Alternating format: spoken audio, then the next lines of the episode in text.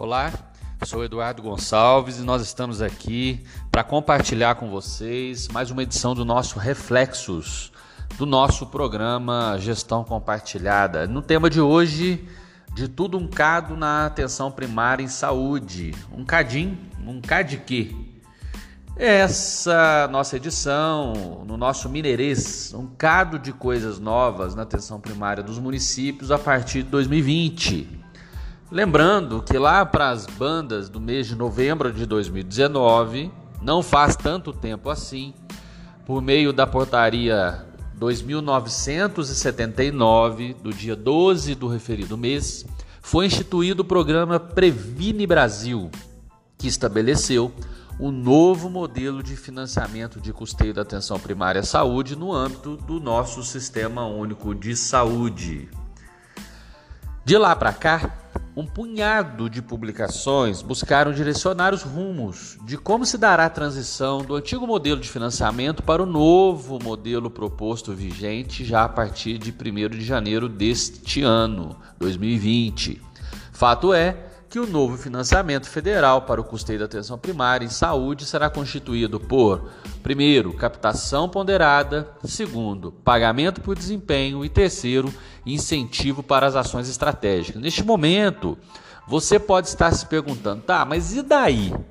Bom, do ponto de vista da assistência, os objetivos do Ministério da Saúde são apresentados com os seguintes propósitos: a valorização a responsabilização das equipes da estratégia de saúde da família pelas pessoas, estimular o aumento da cobertura real do cadastro da atenção primária em saúde, principalmente entre as populações vulneráveis, fortalecer os atributos da atenção primária em saúde, o acesso de primeiro contato do indivíduo com o Sistema Único de Saúde, a longitudinalidade longitudinalidade, a integralidade, a coordenação da atenção e derivados, tais como orientação familiar, orientação comunitária e competência cultural.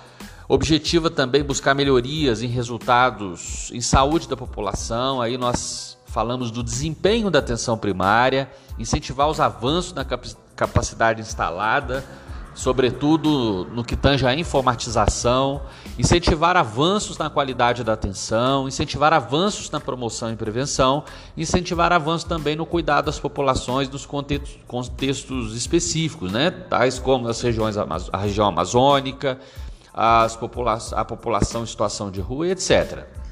Ah, longe de qualquer abordagem ideológica ou ainda contrária às propostas aprovadas né, no âmbito da, da tripartite, é, tripartite, Ministério da Saúde, CONAS e CONASENS, ou fazendo coro com as discussões que ocorrem durante todo o ano, ocorreram durante todo o ano de 2019, favoráveis ou não às mudanças apresentadas, é salutar considerar que nós estamos no status quo do novo modelo de financiamento da atenção primária.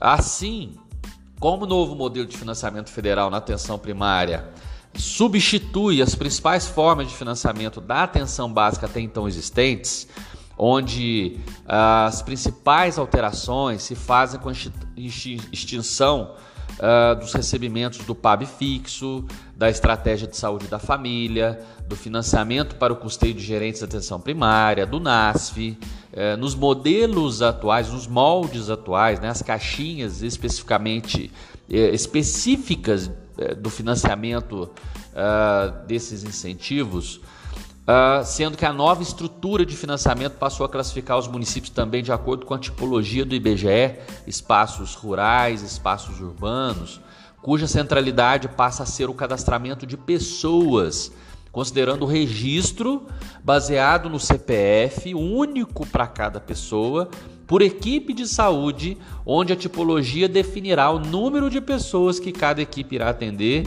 sendo considerado para fins uh, de apuração a média do município, a média municipal em relação ao esforço total de cadastro para o município. Uh, novas estratégias, então, nesse contexto, uh, deverão ou poderão serem adotadas em cada localidade Serão considerados também os critérios de vulnerabilidade socioeconômica, tais como uh, Programa Bolsa Família, benefício de prestação continuada e benefício previdenciário de até dois salários mínimos. Já o critério para o perfil demográfico contemplará as pessoas cadastradas até 5 anos e com 65 anos ou mais.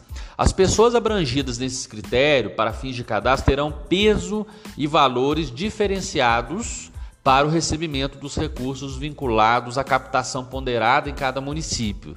Aí a necessidade de atenção em relação a esses dois, essas duas vertentes em relação à população, à população vulnerável, né, as vulnerabilidades aí elencadas e para também o perfil demográfico nesse contexto, que terão pesos diferenciados. Em relação aos indicadores de desempenho propostos vinculados ao novo modelo de financiamento, a proposta é de escalonamento até 2022, chegando ao total de 21 indicadores. Porém, sete já estão vigentes para o ano 2020, sendo indicadores racionais, os quais permitirão a construção de séries históricas consistentes e factíveis. Para 2020, serão avaliados os indicadores pré-natal, proporção de gestantes com pelo menos seis consultas de pré-natal realizada, sendo a primeira até a vigésima semana de gestação, a proporção de gestantes com realização de exames para sífilis e HIV e a proporção de gestantes com atendimento odontológico realizado. Um outro indicador, saúde da mulher, cobertura de mulheres entre 25 e 64 anos com o exame citopatológico de colo uterino realizado nos últimos três anos. Um terceiro indicador, saúde da criança, cobertura vacinal de poliomielite inativada e pentavalente. Quarto, doenças crônicas, percentual de pessoas hipertensas com pressão arterial aferida em cada semestre.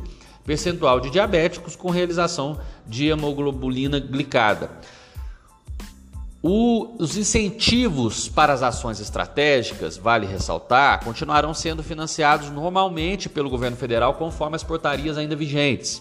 Na prática, um dos grandes desafios para os municípios estão relacionados ao não recebimento mais a partir de 2020 do, do piso de atenção básica fixo, né, o PAB fixo, sendo que este repasse permanecerá apenas para fins de transição onde será pago no montante de 25% do total anteriormente percebido durante este ano de 2020, né, sendo extinto ao final do mesmo.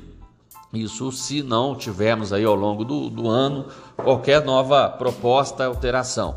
Neste momento, então, é essencial a análise dos atuais custos é, para a manutenção das equipes existentes e o custeio de todas as ações, inclusive o repensar da lógica de financiamento do PEMAC, do Programa de Melhoria da, de Qualidade da Atenção Primária, também deixará de ser financiado a partir de agosto de 2020, no atual modelo. É importante enfatizar também que o PEMAC ele deixa de existir, mas ao seu tempo e conforme as possibilidades de cada um dos municípios, as políticas de incentivo, remuneração por desempenho ganharão nova conotação e deverão certamente, frente ao novo modelo, serem discutidas em cada caso, uma vez que a dimensão do desempenho é uma das principais premissas neste novo modelo proposto.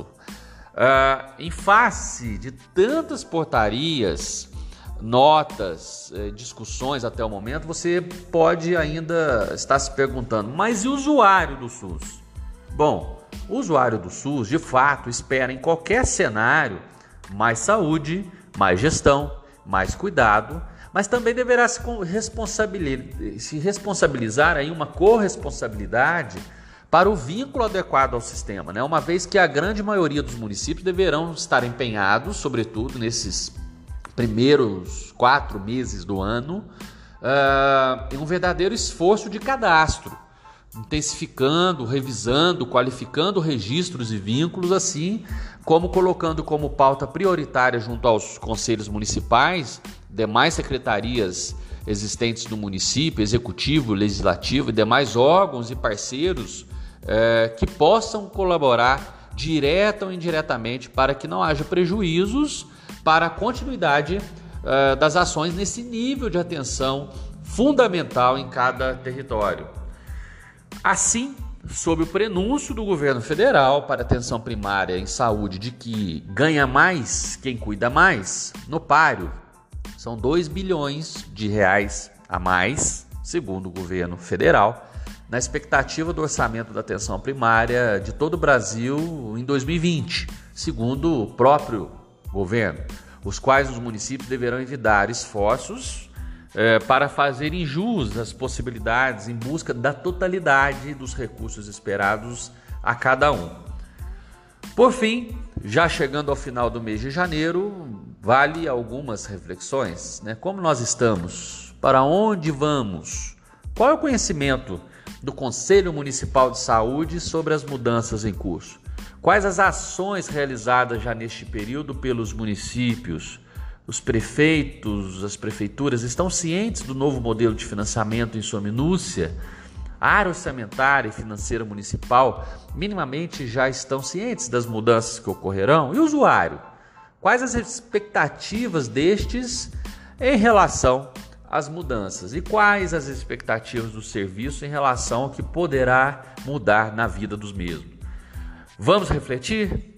Abraços, Eduardo Gonçalves, e até o nosso próximo episódio.